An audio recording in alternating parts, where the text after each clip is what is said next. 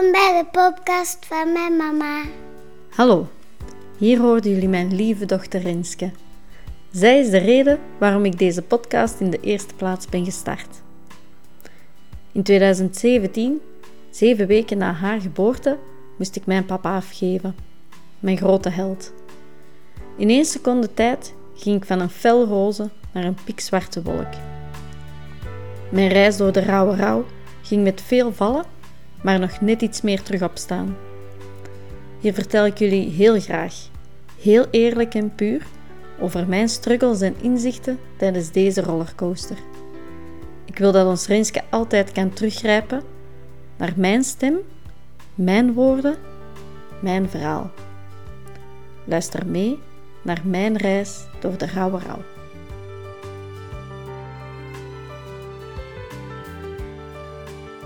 Hey Renske. Terwijl ik dit inspreek, lig jij rustig naast mij in de zetel te slapen. En ik vind het zalig om jou dicht bij mij te hebben terwijl ik deze aflevering opneem. Dat geeft me toch wat rust en zo heb ik het gevoel dat ik dit ook echt tegen jou vertel. Maar ook aan jou, lieve luisteraar. Ontzettend fijn dat jij meereist op mijn reis door de rauwe rouw. Vandaag wil ik vertellen over die dag. Vandaag ga ik vertellen over 10 juli 2017. Het was rond 7 uur s avonds toen ik ons Rensken in haar box legde voor te slapen. Ze was nog maar 7 weken oud en ik was die avond voor de allereerste keer alleen met haar thuis na de bevalling. Want Paul had veel verlofdagen die hij nog kon oppakken en zo konden we met z'n drietjes genieten van onze eerste maanden samen. Het was voor mij ook wel een hele verademing dat we beiden thuis waren, aangezien Renske met een keizersnede geboren is. Op die manier kon ik zelf genoeg rust nemen om daarvan te herstellen. En wat genoten we van die tijd met elkaar. Renske sliep meteen door, ze at goed. Kortom, alles was perfect. Ik heb wel veel last gehad van de keizersnede, maar door goede verzorging ging dit ook snel weer de goede kant op. Die avond ging Paul voor de eerste keer terug muziek maken met zijn bandje. Met een beetje twijfel wel, want het was in Kruibeke te doen en dat is niet bepaald bij de deur. Maar ik voelde me die dag heel goed en ik wilde s'avonds enkele opdrachten terug oppakken van het bijberoep dat ik uitoefende. Het kwam dus allemaal mooi uit en het was fijn om elk onze hobby's terug op te pakken. Kwart na zeven en Renske lag al mooi te slapen. Ik pakte alle spullen om de patronen te tekenen voor een jurk en ik schonk mezelf een glaasje rode wijn uit.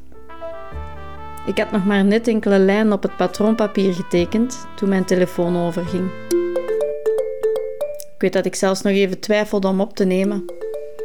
Ik zat net in een patroondeel en ik ging later wel terugbellen. Toch was er iets waardoor ik mijn potlood weglegde en de telefoon opnam niet wetend dat dat telefoontje mijn hele wereld op zijn kop ging zetten. Het was mijn toenmalige schoonzus die belde met de mededeling: Ze zijn jullie papa aan het reanimeren, maar we weten ook niet meer dan dat. En wij zijn alvast vertrokken. Zij en mijn broer waren al onderweg naar ons papa, nog niet exact wetend waar ze naartoe moesten rijden. Ze waren via via opgebeld met de vraag hoe het met ons papa ging want die zouden ze gereanimeerd hebben.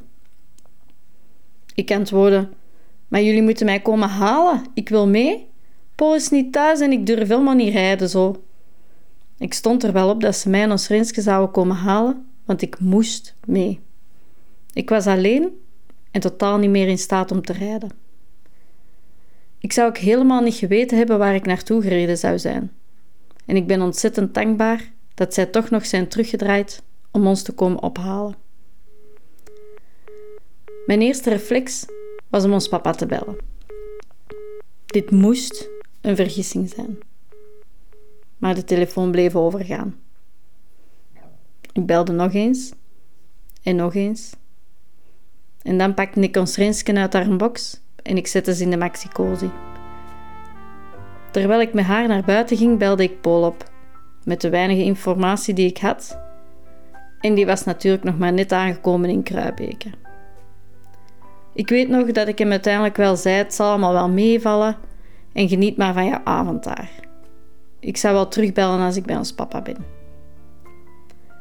Uiteraard was hij meteen de auto terug ingestapt en alweer richting Essen aan het rijden. Mijn broer pikte ons op en eigenlijk is het in zo'n situatie onverantwoord om te rijden, maar deden we bijna zelf nog een accident bij het uitrijden van onze straat. Het enige dat we wisten is dat we richting Overda, in mijn geboortedorp, moesten rijden en daar zouden we vanzelf wel zien waar we moesten stoppen. Nooit heeft de rit van Wildert naar Horendonk zo lang geduurd. Voor mensen die het niet kennen, normaal is het minder dan 10 minuten en ik denk dat we nog wel te snel gereden hebben ook. Toen we de overda indraaiden, kruisten we de mug. En die had al geen zwaailichten of sirenes meer op. En dat is het moment dat bij mij het besef kwam dat het misschien toch niet oké ging zijn. We reden de overdaaf op zoek naar ons papa. En echt waar, het is niet te schatten hoe lang die baan kan zijn in zo'n situatie. We hadden geen idee waar we bij uit gingen komen. En ik keek naar ons Renske die daar zo rustig in de maxicosi lag, niet beseffend wat er zich allemaal aan het afspelen was. Ter hoogte van de kerk zagen we het rode tentje aan de kant van de weg staan en samen met mijn broer sprong ik de auto uit en we renden samen het rode tentje in. Daar zagen we ons mama op de grond zitten, naast het lichaam van ons papa. Het was waar. Daar lag hij dan, die sterke man, die prachtige mens, mijn held. Daar lag hij dan, in de goot, op de weg. Ik liep naar ons papa en ik pakte hem vast. Ik klopte hem zelfs nog een aantal keer aan in de hoop dat hij toch nog een teken van leven ging geven. Maar tevergeefs. Achter mij zag ik mijn broer ineengezakt zitten en alles werd een waas.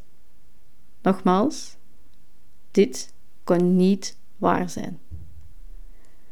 Wanneer de waas even wegtrok, zag ik ons Renske nergens. En er waren heel veel mensen ter hulp maar ik voelde mij helemaal verscheurd. Mijn aandacht ging alle kanten op. Ik moest weten dat mijn dochter in goede handen was. Toen ik haar uiteindelijk gevonden had, werden we door iemand van slachtofferhulp naar huis gebracht.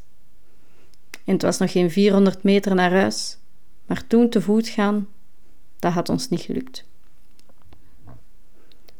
De persoon van slachtofferhulp vertelde ons dat ons papa daar misschien nog wel een tijdje ging moeten liggen. Er moest eerst nog een wetsdokter langskomen om de juiste doodsoorzaak vast te stellen, vooraleer hij van de weg mocht gehaald worden. En dat omdat hij op de openbare weg was gevallen, en dan aanzien ze dit als een verdacht overlijden.